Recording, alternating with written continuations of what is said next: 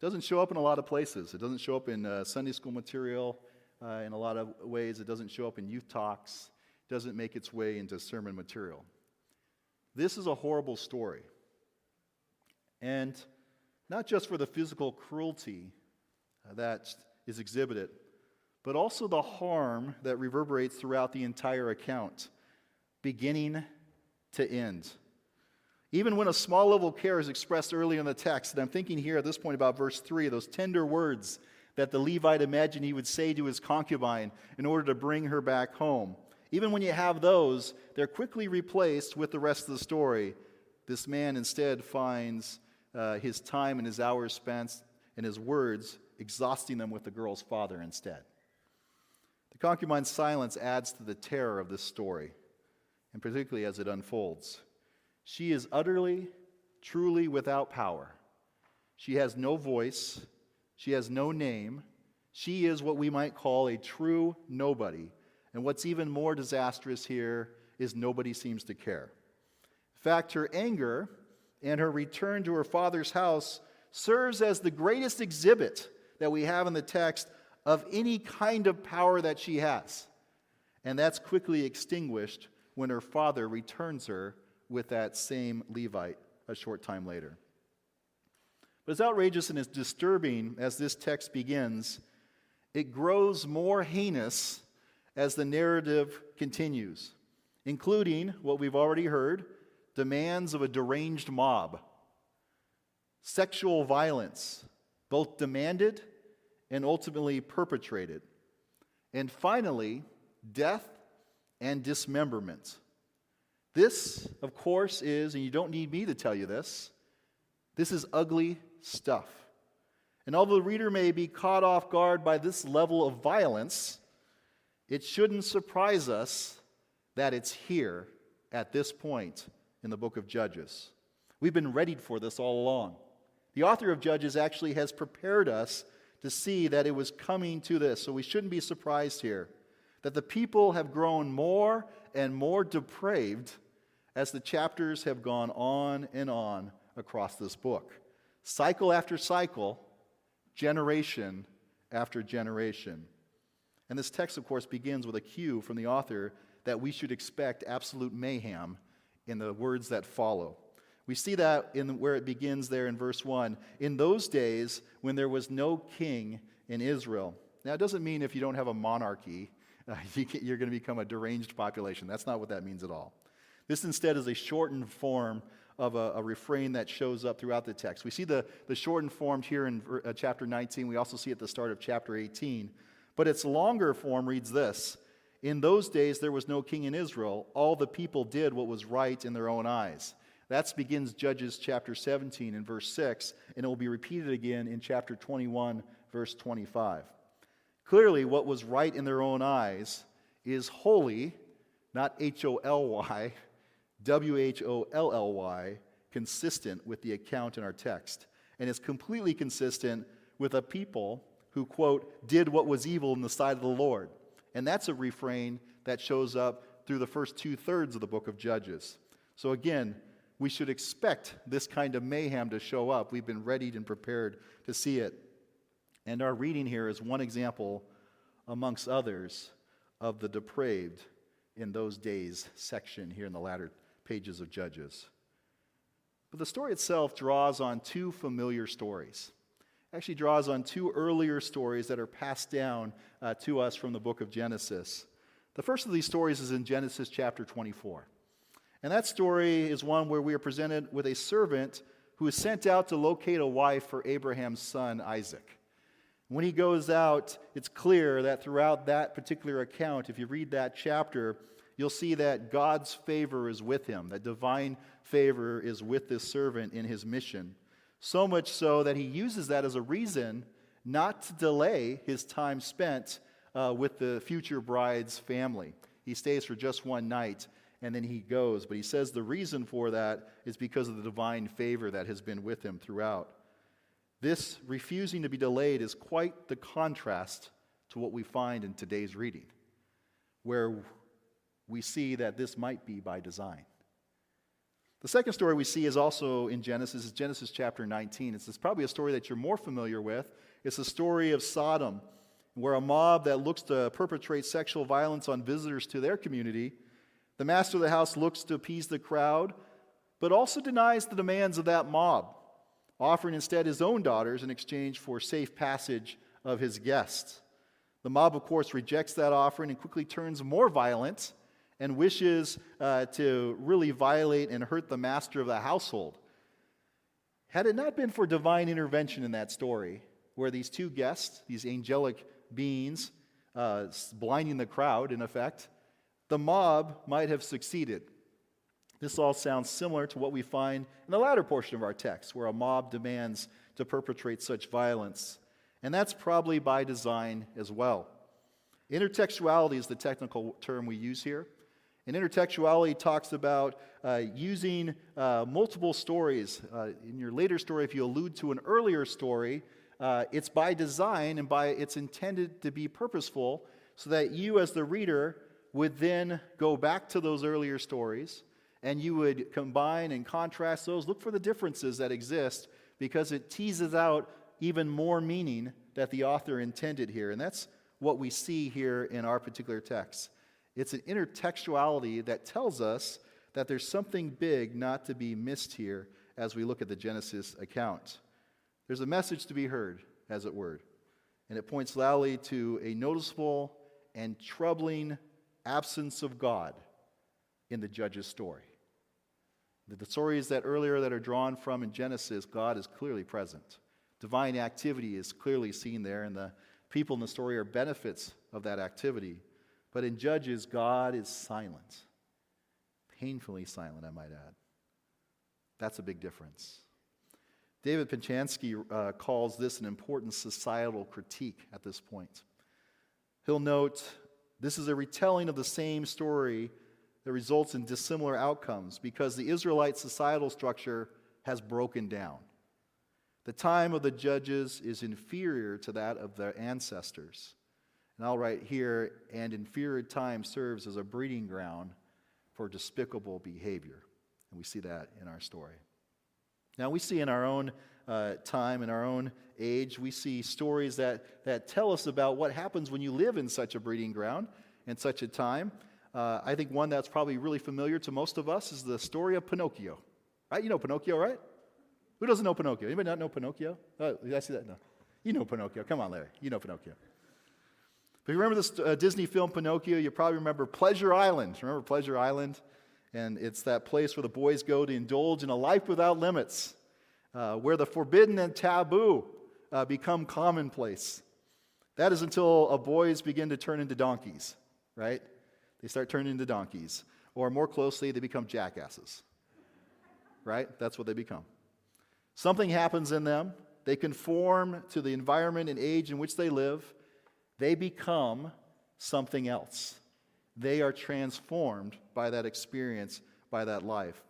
When the violence has subsided and the Levite has dismembered his concubine in our text, to broadcast the evil that has been perpetrated on his household, this particular person asks a question that points to the deterioration of God's people, and we see that in verse 30. Has such a thing ever happened since the day that the Israelites came up from the land of Egypt until this day? He's talking about transformation. He's recognizing that something's happened, that the people of God have turned into a bunch of jackasses. And he's asking that question at this moment. The answer, of course, is that this people, rescued by God, taught to live according to God's law, are instead in full dereliction of duty at this point.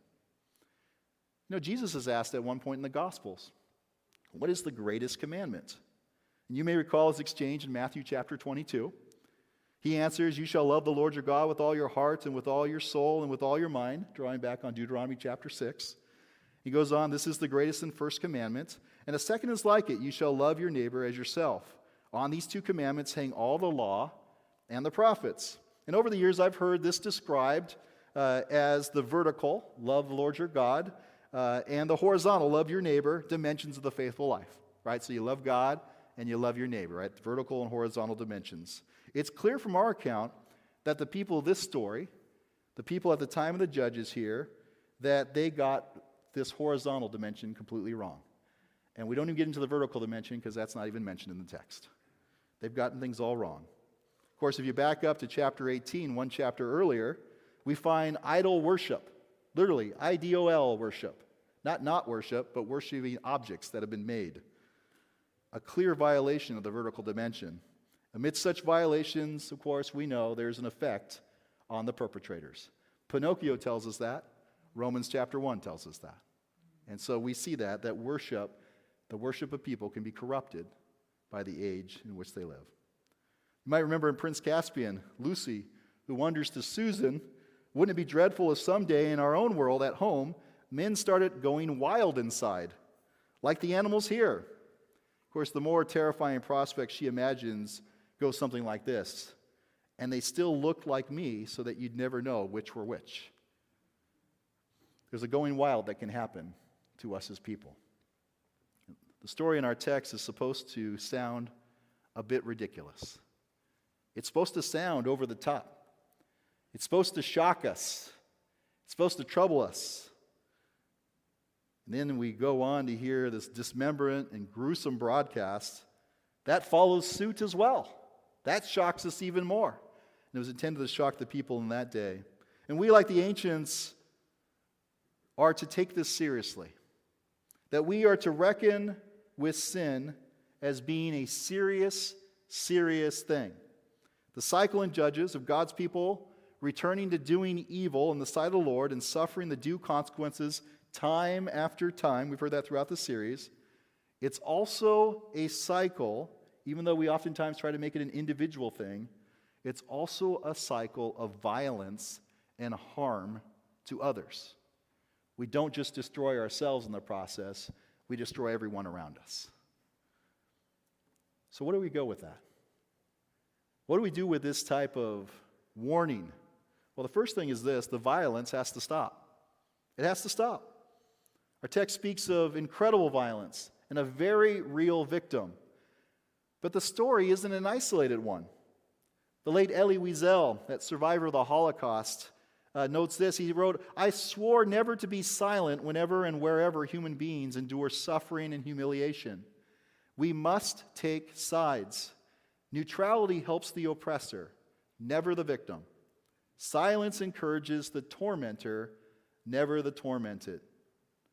Here's the thing people of good conscience and good faith take sides.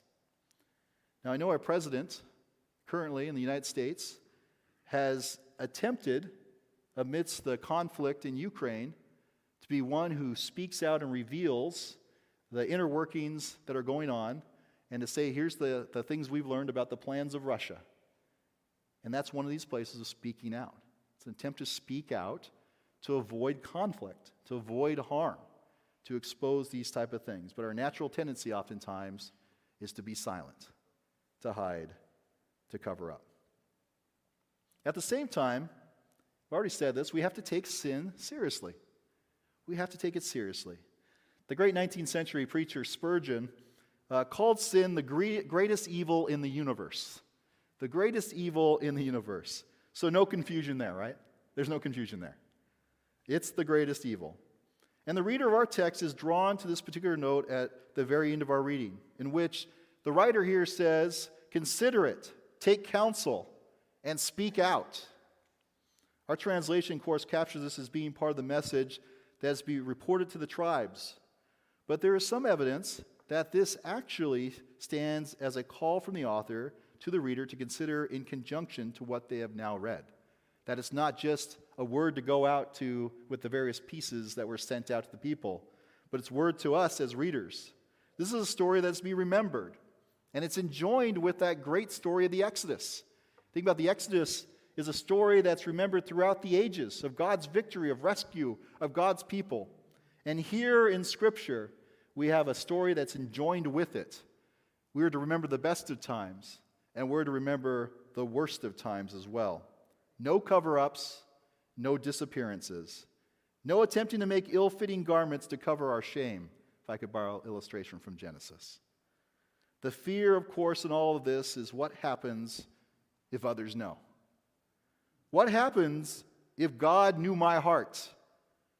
What happens if it's found out what I've done, if people then know what I've done, or who I've been, or what I've thought? Would I not be subjected to what we'll read in the next chapter as the judgment that's placed on the people of Gibeah? Well, if that's where you find yourself this morning, let me offer a closing story here for you. This other story says this You were dead through the trespasses and sins in which you once lived. You were dead. Following the course of this world, following the ruler of the power of the air and the spirit that is now at work amongst those who are disobedient. That's who you were. All of us once lived among them in the passions of our flesh, following the desires of flesh and senses, and we were by nature children of wrath, like everyone else. That's who we were. But the story goes on. But God, who is rich in mercy, out of the great love with which He loved us, even when we were dead through our trespasses, made us alive together with Christ. And that makes all the difference. Because by grace you have been saved. You heard the story before? Someone should write this down. And raised us up with him and seated us with him in the heavenly places in Christ Jesus so that in the ages to come he might show the immeasurable riches of his grace in kindness to us in Christ Jesus. For by grace you have been saved through faith. And this is not your own doing, it's the gift of God. Not the results of works, so that no one may boast. For we are what he has made us. That's transformation. That's renewal. That's something different. Created in Christ Jesus for good works, which God prepared beforehand to be our way of life. Not to be Judges 19 way of life, but be a different kind of people. So, as we close uh, this series on Judges and we prepare ourselves for what's to come in the coming season of Lent, we do well to remember that we have a hero. We have a hero who has rescued us and has called us and transformed us to be a people that live differently if you haven't experienced that in your life, if you come into this space and you find yourself looking more like Judges 19 day after day, and you want to be somewhere different, our call is to come and follow after that hero who welcomes us and gives us the invitation to come. Sin makes us something else. Grace makes us something more. May we be that something more in the days and the season ahead. Amen. Let us pray together.